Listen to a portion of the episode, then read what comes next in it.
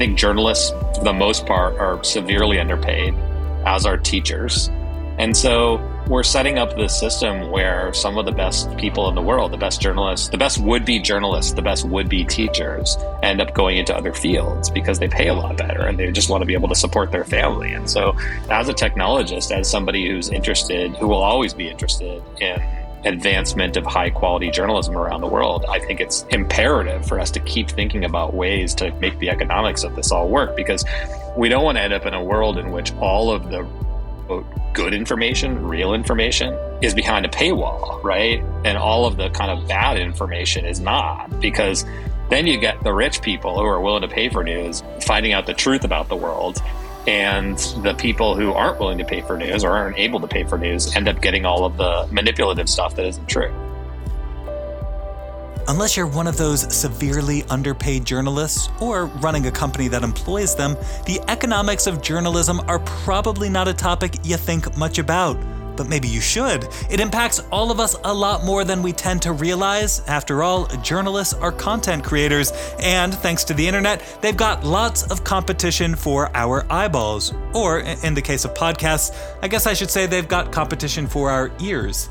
Anyway, the point is, when the World Wide Web came along, it dramatically impacted journalism. Recognizing these changes, the guest on this episode of Webmasters wondered if journalism might be able to benefit from a different type of business model. What if you could make anyone a journalist and pay them for their efforts?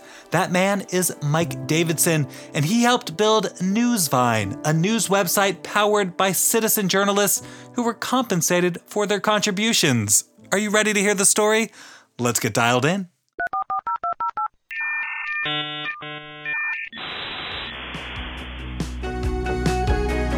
Hi there, and welcome to Webmasters. You found yourself listening to the podcast that teaches about entrepreneurship with a tasty side of internet history by sharing conversations with some of the web's most impactful innovators. I am your host. My name is Aaron Dinnin. I'm a software engineer, serial entrepreneur, and tech enthusiast. And yeah, I also teach entrepreneurship at Duke University. The focus of most of my academic work is media scholarship, specifically social media. Because of that, Newsvine is, for me, a fascinating subject. Founded in two thousand five, it sat right at the messy early intersections of traditional news media and social media. It's an intersection that still, to this day, so many years later, is actually probably more fraught than it was even back then. And we're going to dive into that on this episode right after I take a minute to tell you about our sponsor. Webmasters is built with the support of our partner and sponsor, Latonas. Latonas is a boutique mergers and acquisitions broker that helps people buy and sell cash flow positive internet businesses and digital assets. That includes news websites and really media websites of all sorts. It also includes SaaS apps, Amazon F B As, Shopify stores, e-commerce sites, domain portfolios, really uh, any type of online work from anywhere internet business you can come up with. Basically, if it's a profitable online company and you're thinking of selling it, you should be thinking of Latonas. They're experts at selling internet businesses, and they're going to help make the entire process as simple as possible.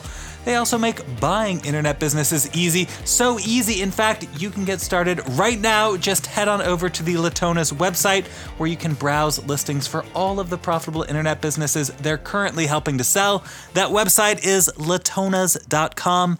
L A T O N A S dot com.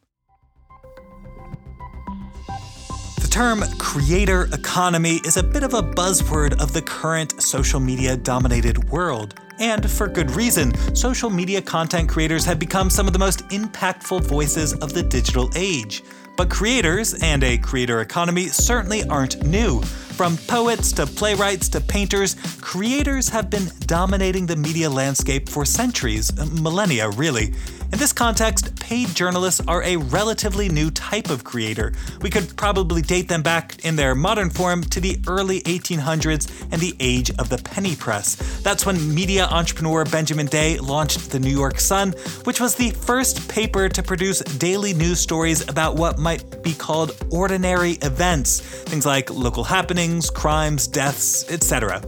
The New York Sun and other penny presses created the daily news cycle, and the speed at which news gets published, and as importantly, who gets to publish it, has only increased from there. This evolution brought us eventually to a site like Newsvine. Newsvine was founded in two thousand five by this episode's guest, Mike Davidson, along with his co-founders Calvin Tang, Lance Anderson, and Mark Budos.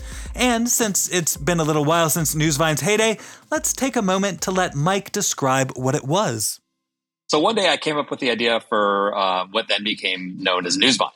Newsvine was essentially a people-powered version of N B C News, C N N, Wall Street Journal, E S P N, et cetera. And you know, the original idea was we were just going to do it for sports only. So we were going to create a citizen-powered, sports-only journalism site. And if you look at the landscape today, it's kind of what sports S B Nation turned into, right? So S B Nation is this great network of sports sites now, and the people that write for S B Nation are, are sports fans. They're homers by design, right? Like, I live in Seattle, and I'm a big Seahawks fan, and like when the Seahawks game is over, I don't go to E S P N dot com to read the summary of it, right? I don't go to the Seattle Times to read the summary of it. I go to Field Gulls, which is our local S B Nation site, and I love to read the readers' takes.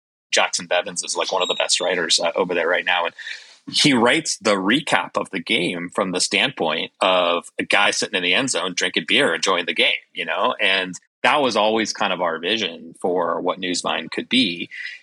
Early on in development, we saw the potential for it to go far beyond sports. And so we ended up going from being a sports-only journalism site to a catch-all journalism site that covered all sorts of topics, from sports to world news to U S news to technology to entertainment. And how quickly did it take for this version of news to catch on with people and become something they either wanted to read or contribute to? Let's see, we started building the site in two thousand five. Took us about six months, I believe, to go from first line of code to out in the world. And uh, yeah, we launched with all topics. And uh, to our surprise, the topic that took off, I think, the quickest was politics, honestly, because this was sort of right at the beginning of the race for the next presidency. So this was, uh, you know, when John McCain battled Barack Obama for that two thousand eight presidential bid. It was four of us to start. We expanded to six or seven people fairly quickly. And I, I took a few of the best people that I worked with at E S P N to build this thing. We built it on, you know, essentially one machine. This was before A W S even existed. So it was, it was just sitting there in a Linux machine in the corner of our office for a little while. Uh, then we co-located it inside of a local facility inside of Seattle, had it running on a handful of servers, uh, and we scaled up to several million people pretty quickly. So from idea to millions of users within a year, not bad. Newsvine was named the top news site of two thousand six and one of the fifty best websites of two thousand seven by Time magazine. In other words, the idea behind Newsvine caught on quickly, which is actually interesting considering how much trouble Mike originally had getting it started. You see, when he initially pitched the idea, he was working for a major media outlet, and rather than launch it himself, he was trying to convince his bosses to launch it. I took a job at E S P N in two thousand, and I started designing for Disney at E S P N. We designed the first ever standards compliant redesign of a major media website in E S P N in two thousand three, as well as a bunch of other cool projects around Disney. And late towards my time at E S P N, I started to see the explosion of user-generated content on the internet. In the early days of the internet, it was a lot of professional journalists essentially publishing the same stories that they would publish in print, but on the internet. And with the emergence of blogs and the emergence of citizen journalism, I thought to myself, there are so many people in the world who have amazing stories to tell, but they have nowhere to tell it. And so I pitched this idea to E S P N several times, like, hey, we have this giant sports site with all of these sports journalists, and we have all of these sports fans, rabid sports fans, who are all fans of different teams. Like, why don't we give them a platform to publish content, to write stories about a trip to a no-hitter they just experienced, or what they think of what their favorite team did in the offseason with trades or free agent pickups or draft picks? We have this incredible platform. Like, why aren't we letting our users help us build it, essentially? So why do you think E S P N wouldn't do it? And why did you decide to do it on your own instead?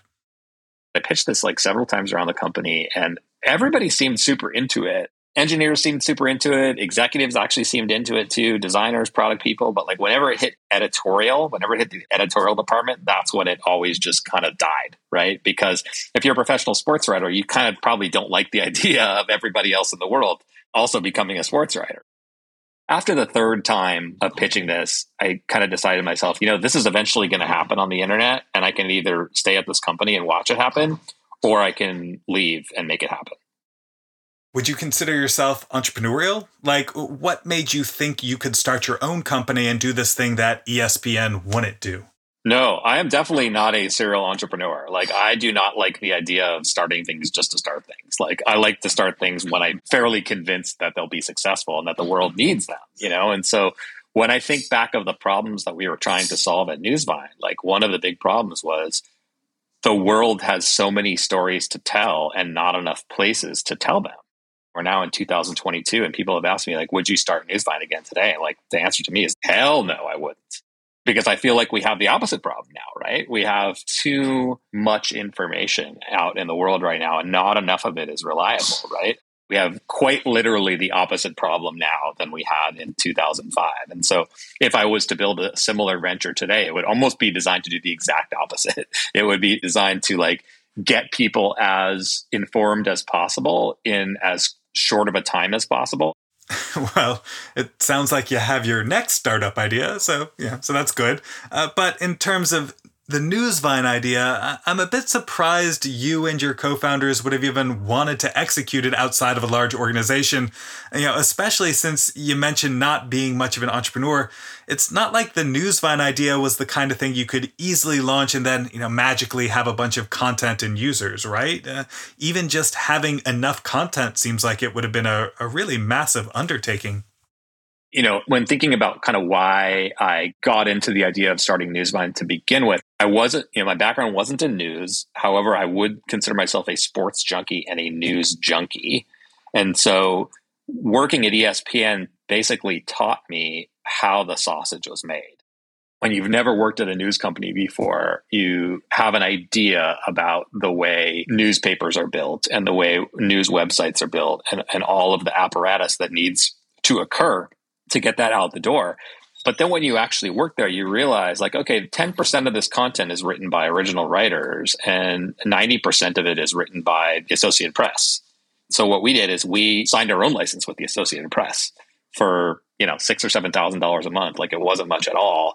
And we got access to ninety percent of the articles that you read on C N N, M S N B C, E S P N, et cetera. And so we used that as kind of our backbone of content. And so the idea was essentially, if you can just get a few people together, sign a deal with the Associated Press, build a content management system and website to efficiently publish that information, in many cases quicker than the New York Times, C N N, M S N B C could even publish it because we were all automated, and then supplement that with stories from people around the world, you've created this instantly valuable property for really not big of a footprint at all from a design, engineering, and labor standpoint. Okay, so the core content wasn't really as hard to build out as I, I guess I assumed. But what about users? Where did they come from?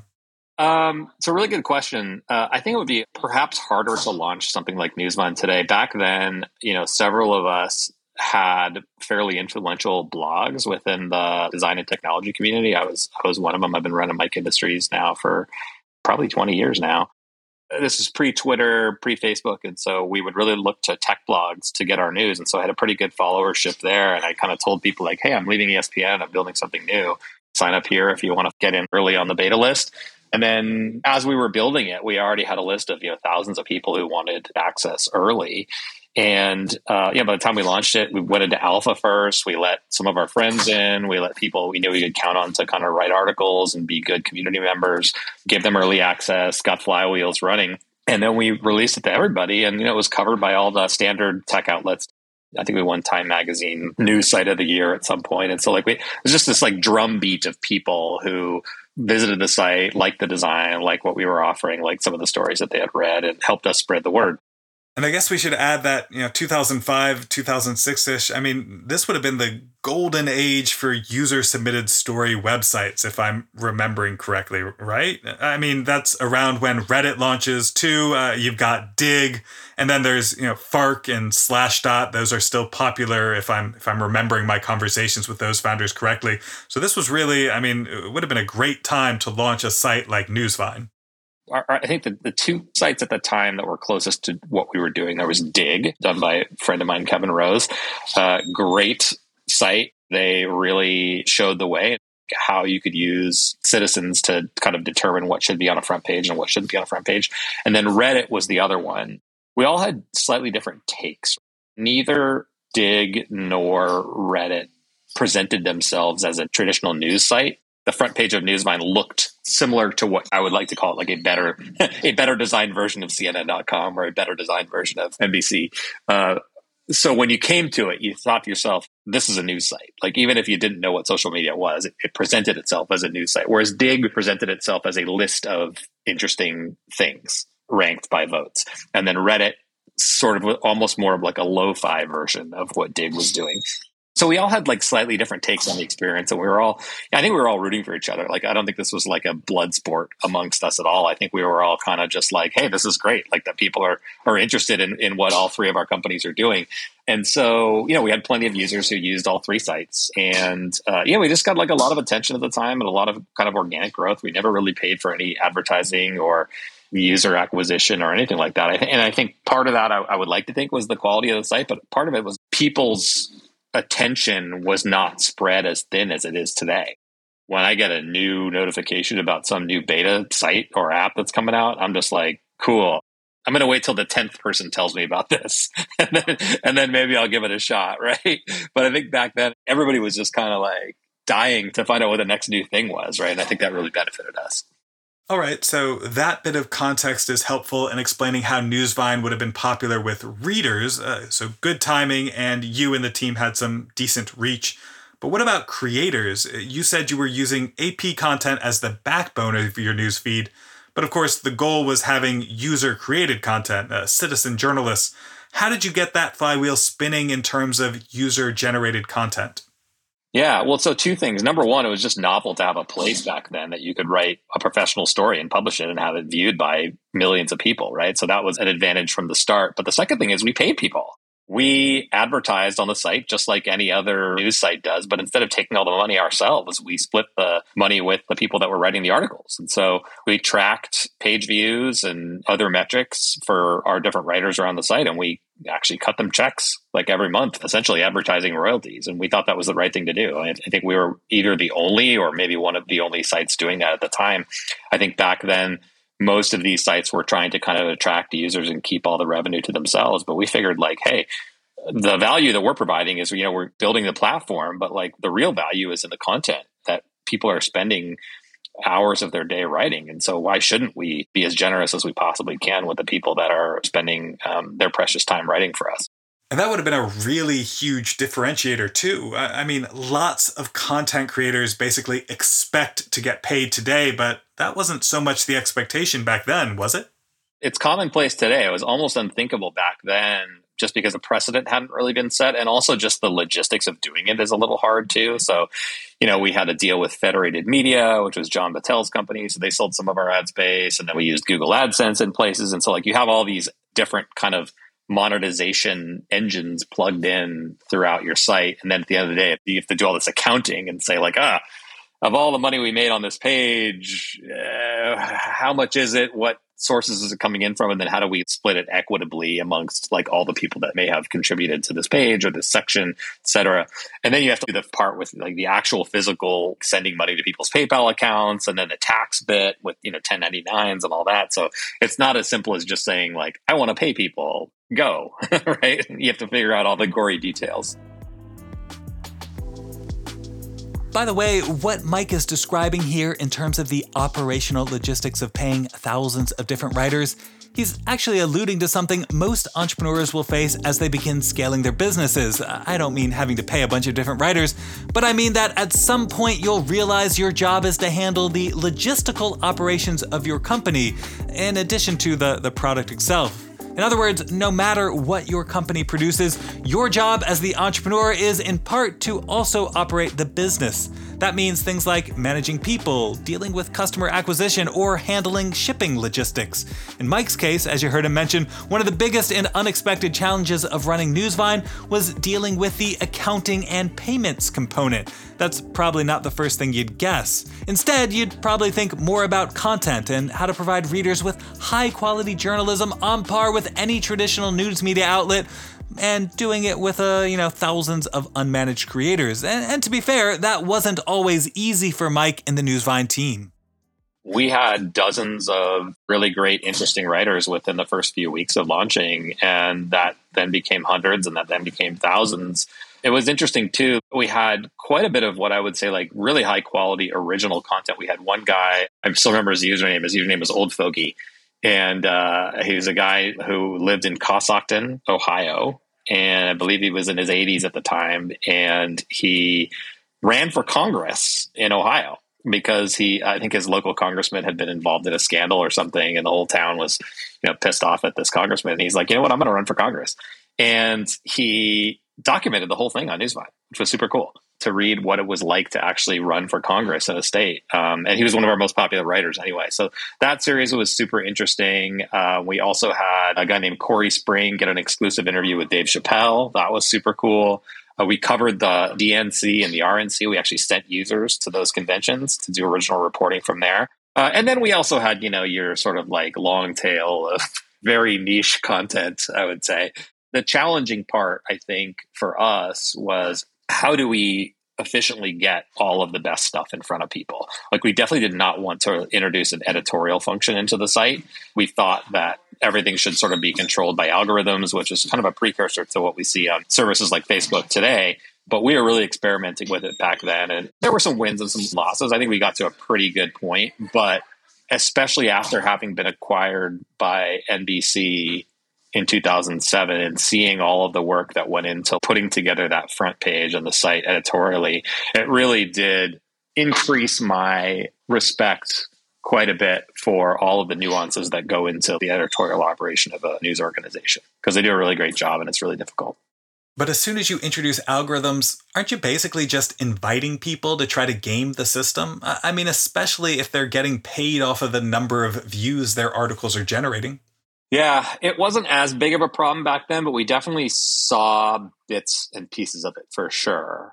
We had some users who were sort of on more extreme sides of the political spectrum, and we did see articles get a little bit sensational over time, and those, in some cases, did garner quite a bit of attention. We had an active moderation function at the company. We had a few people working on that. Um, a guy named Tyler Adams was our main moderator for a little while. He's awesome. But I would say we saw the early seeds for what you see today, polarization. And when I see how awful of a kind of news atmosphere we've built for ourselves here, particularly around the two thousand sixteen election and, and even up until today, I'm almost relieved that Newsvine was not part of that, because I feel like it's sort of a terrible, terrible development for the world. And I don't know how I would be able to operate a site that I thought was contributing to the polarization and the misinformation of our citizenry, frankly. I know the people who started Facebook probably did not start it with any sort of malicious intent in mind. They started it as a dating site, like, okay, but it's become a lot more than that. And it's become a mix of good and bad forces uh, in the world. But I think when you look at how bad the bad parts of it are, you really have to ask yourself, like, would we be better off with this thing if it was never around in the first place? Just to push back on that thought for a moment, I feel like social media gets dumped on a lot, but in a way, I find myself wondering if ragging on social media isn't its own form of, you know, clickbaity strategy, interested more in playing off outrage than reality. Uh, for example, I have a grant to study digital health communities on social media platforms like Facebook, and, you know, Facebook, for all its problems, is also filled with thousands of groups that provide incredible amounts of support and resources for people grappling with all sorts of crazy diseases. And, you know, that's just one example of the positive value being created by social media. Interesting. Yeah, I mean, I, I, you could probably debate this subject for hours. because there are all sorts of really great stories out there that don't even involve the news, right? Like, people use Facebook to connect with family members all around the world who have no other way to connect, right? People have met their spouses on Facebook, right? Like, there are a lot of really great things that happen on Facebook too, but man, there are some bad things. And man, there are things that are tough to control. You got a one hundred billion dollars company with a lot of people working at it. You got to try your hardest, right? And I just don't always feel like they're trying their hardest. And look, I worked at Twitter for three and a half years. So like, I should know, right? We also had our failings over the course of really the entire lifetime of Twitter, right? Like, there's been a lot of abuse problems and a lot of misinformation problems at Twitter. Um, so I can't say that Twitter is perfect either, but I do feel like the ethos is a little bit different. I never in my time at Twitter ever felt like we were making decisions for the money or for the engagement, or for the traffic, or for the advancement of any sort of politics that were bad for the world. I don't know. I don't know that I can totally say that about every social media company. Yeah, for me, I guess it's kind of like a case of skewed expectations. It's, you know, it's like people are expecting something that impacts billions of people to be universally good, and that's just not realistic. Anything with that much reach is going to be both good and bad. The question for me really is, does the good outweigh the bad? And if so, by how much? Yeah. Oh, and it, I mean, it absolutely, there's no question it has benefit. It's just that I don't think you can say this thing has sixty points of benefit and forty points of badness, and then all of a sudden say, and therefore it's good, right? I don't think that's the way that you need to measure these things. I think you need to measure these things by saying, okay, yes, it's got sixty points of good stuff and forty points of bad stuff, but is the company doing everything they can to minimize the amount of bad that they're creating in the world, right? And I think in almost all cases, the answer is no, but in some cases, it's like, hell no. And you don't have to look any further than the research teams at these companies, right? Like, companies all do research into like how their services affect their users, right? And in many cases, the research says, eh, we're having some bad effects. And so if your reaction to that research is like, oh, sh- let's fix that. Let's put a team on that. Let's change the way the service works. Like, this is bad. We need to change this. Then great. Okay. I'm willing to say you're a good company. Your heart's in the right place. You're doing the right things. But if your reaction to that is, eh, this could cost our business a few percent uh, off the top line, or eh, we could lose some users if we actually do the right thing here. Or, oh, let's actually not even show that research report to the C E O because they're not going to like it. Like, then I have to question how you're running the company, and I have the right to say, like, I don't care how much good you're doing in the world. You're hiding the other side of that equation. And so we can't just say all social media companies do this or all of them don't. They all have to be looked at individually because you have different people making the decisions at each one of those companies. Okay, so uh, to bring this back to Newsvine, I, I guess, when you were one of the people making the important decisions about how it operated, how did you all deal with the fact that you had this website where people were creating news and being incentivized by how many views their articles were getting? I mean, for example, I write lots of articles for Medium dot com, which has a very similar model. And I know if I create articles about certain topics, like, uh, for example, venture capital and fundraising, uh, and if they have certain clickbaity headlines, they'll do much better than articles about other topics and with more informative headlines. So, you know, I'll intentionally write about things that personally I think are less important for my audience, but I know they'll get more views and they'll make me more money. Surely people were doing the same thing on Newsvine, right? And if so, how did you mitigate it? Yeah, so that's a really great question. I think this is a much bigger issue today than it was in two thousand five, two thousand seven, because the checks we were cutting people were more in the neighborhood of, you know, ten dollars, twenty dollars, one hundred dollars, two hundred dollars. People weren't really relying on Newsvine for primary income in most cases. So, you know, yes, there was probably a little bit of, if I write about this, I'll get more page views, but it wasn't the difference between like being able to pay your rent and not. I think now the ability for users to get paid a living wage, essentially, by writing on a site like Medium is much higher than it was back then. And so I think the incentives are a lot stronger now to do that. It's funny that you mentioned Medium, too, because, you know, Ev, who I worked with at Twitter, who started Medium, he said something like, we already know that people want to view footage of car accidents all the time, right? Because that's kind of what people are drawn to. They're drawn to spectacles, right? They're drawn to things that shock them. If that's the function that we optimize for, that's what would appear on Medium twenty-four seven, right? Like, if we really want to maximize eyeballs and engagement, we would just show people car accidents all day. But that's not the type of service we want to be. You know, we want to be more than that. We want to be a service that helps people learn the most important things there are to learn in the world right now. And so this this gets back to that kind of balance between running a news site with an editorial focus versus doing it in a fully automated way. And, you know, I'll be honest, I think I am more on the side that says some amount of smart editorial oversight is not just better, but necessary in today's world. I think when you ask people about the various news stories that they read on Facebook, many people don't even really know why they're seeing these stories, right? There are a lot of people that actually assume that Facebook is editorially driven. Like, oh yeah, this story has to be true. It showed up at the top of my feed.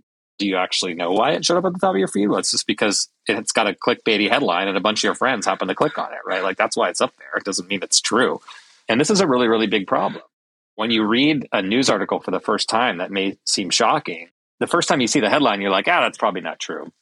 You see it a second time and you're like, oh, okay, maybe there's something to this. Then you see it a third time and a fourth time, possibly just in your Facebook feed. And then your brain says, oh, this must actually be true. Now you look at the comment count and the like count, like, wow, there's a lot of other people that think this is true. And there's a lot of other people that have an opinion on this. And so therefore, the chances that this is true is higher, right? And this is all just done via an algorithm, right? And so it's really, really dangerous. So it sounds like pretty early into your time running Newsvine, you gained an unexpected appreciation for editorial, you know, almost for those editorial people back at E S P N even who who were pushing back against the idea originally. Did that contribute to your decision to sell to N B C, which you, you alluded to earlier?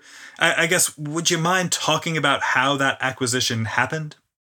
So we had been running Newsvine for about a year and a half or so. So this was like mid two thousand seven at this point. And we were eight or nine employees. And I believe we had about three million unique users a month, which was a big number at the time. It's a small number now. At the time, that was a substantial number. Uh, we were growing at a pretty good clip, but we had only raised a small amount of venture capital up until then. I think we raised a million dollars to get the site off the ground. And we were just getting the process going of raising our next round when we started getting calls from some news organizations. So we got a call from M S N B C, which was located right across the lake from us uh, in Redmond. And we also happened to get a call from C B S and C N N within a couple weeks of that. And I don't know how this happens. Maybe uh, V Cs play a role in that. Maybe it was serendipity. Maybe word just kind of gets around. I'm not sure. But uh, we ended up talking to all three of those companies, plus a couple more companies over the course of the next few months about strategic investments, about being part of our round, about potentially being part of one of these larger organizations. Flew to New York, met with some really amazing people at C B S. C N N flew uh, people out to meet us, which was great. But all along in our hearts, we sort of felt closest to the people at M S N B C, not just geographically because they were already so close to us in, in Seattle, but we just felt like it was run by a really good group of people, um, particularly on the tech side, also on the editorial side, but particularly on the tech side. M S N B C dot com was actually a, a joint venture between Microsoft and N B C. And so it had been a news operation that had done some really great things in online news over the years that I always respected, you know, from a design standpoint, from an editorial standpoint, et cetera. And every time we met with them, uh, the president was Charlie Tillinghast at the time. Uh, every time we met with Charlie, every time we met with Jen Sizemore, who was uh, head of editorial, every time we met with uh, Rex Sorgatz, who was an amazing technologist over there, we just felt very simpatico with them. And we felt like it was a company that if we became part of them, we wouldn't feel like we had lost any of our spirit. We felt like we could be just as innovative and independent as part of them as we could as an independent firm. So we just felt better and better about them every time we talked to them. October of two thousand seven, we came to an agreement and they uh, they acquired us on October fifth. And all of us ended up working at N B C for quite a while after that. I believe I was there for five years um, before I left for Twitter. But they were a great parent. They were a great organization, a really fun company to work for. And I've got nothing but love for everybody over there. And even though you left N B C eventually, do you happen to know the general details of Newsvine's trajectory and why slash how it ultimately closed down? Yeah, so Newsvine was actually around for quite a while. It was around for twelve years uh, before M S N B C shut it down in two thousand seventeen.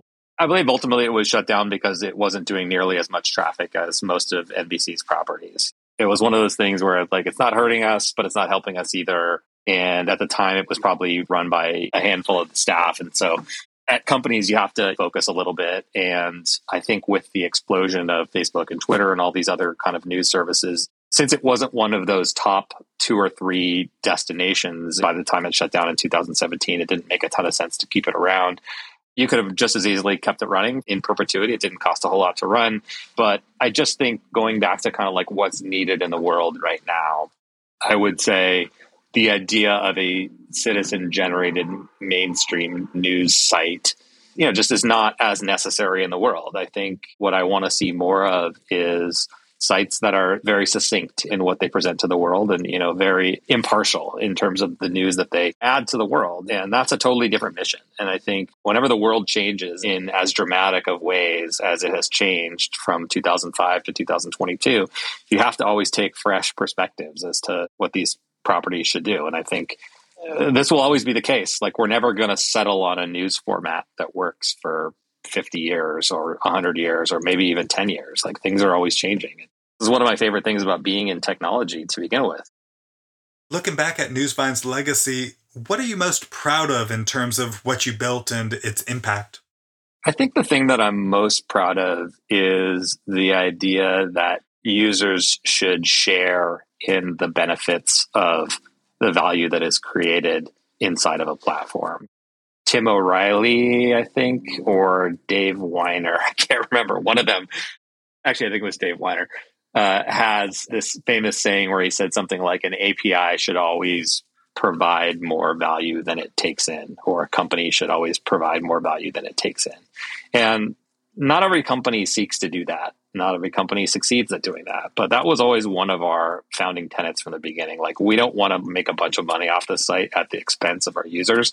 We want to monetize this site so that the business can stay operational, but we really want to return as much money to the people that make it special as possible. And I think you see plenty of businesses do this today, like in much more aggressive forms. You know, like take a site like Etsy, for instance, right? Like, tons of people make a living off what they sell on Etsy.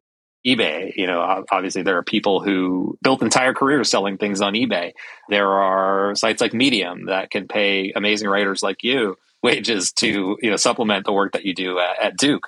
So if there's anything that I'm most proud of, it's just kind of the idea of building a service that is not only like entertaining and useful to people, but allows them to very directly benefit in the financial outcomes of it. In my mind, that's such an interesting distinction, especially for the time, because as you mentioned, most sites early into the social media space were focused on, you know, for lack of a better word, exploiting their creators just to get as much traffic as possible. Why did you and your team take such a different approach? God, I, it's a good question. I don't remember if there was any other companies doing writer royalties like this. I don't want to say no, because I'm probably missing some that I'm just not remembering right now. But I think it was more just a sense of this is the right thing to do. We felt obligated to do it. We felt like this is the way a site like this should operate. I'm not sure it was inspired by anything other than just the idea that returning money to the people that make your services special is the right thing to do. More than the innovative way Newsvine contributed to journalism, in my mind, it's this belief that Mike espouses that really differentiated Newsvine. In some ways, I'd even argue it's Newsvine's biggest legacy. Paying creators. I mean, that was unheard of back in the early days of social media. It's actually something that's only finally starting to become important now, and in this way, Newsvine was far ahead of its time. So if you're a creator getting paid to produce on your favorite social media platform, or if you're a consumer on one of those platforms enjoying all the incredible content from your favorite creators, and I'm pretty sure that includes everyone listening, we should all take a moment to appreciate what Newsvine did. They helped set a precedent that online content creators deserved to get paid. True, it's an ambition that's still not fully realized, but we're definitely heading in the right direction, and for at least some of that progress, I'm pretty sure we can thank Mike Davidson and the Newsvine team. I'd also like to thank Mike for taking the time to talk with us and share the Newsvine story. If you'd like to see what he's up to these days, you can find him on Twitter. He's at Mike Industries. Webmasters is on Twitter too. We are at Webmasters Pod. Find us there to send us any thoughts or feedback you have about the episode. You can also reach me. I'm at Aaron Dinnin. That's A A R O N D I N I N. And for more articles and other content about startups and entrepreneurship, check out my website. It's aaron dinnin dot com. Thanks to our audio engineer, Ryan Higgs, for his help bringing together this episode. And thanks to our sponsor, Latonas, for their continuous support. Remember, if you're interested in buying or selling an internet business, be sure to visit latonas dot com. If you want more Webmasters, be sure to subscribe on your podcasting app of choice. And while you're there, please rate, review, like, share, all those good things. They really help us as we keep trying to bring more stories of impactful internet entrepreneurs to more people, which is, of course, what we'll be trying to do again when we release our next episode in just a few days. Until then, well, it's time for me to sign off. Goodbye.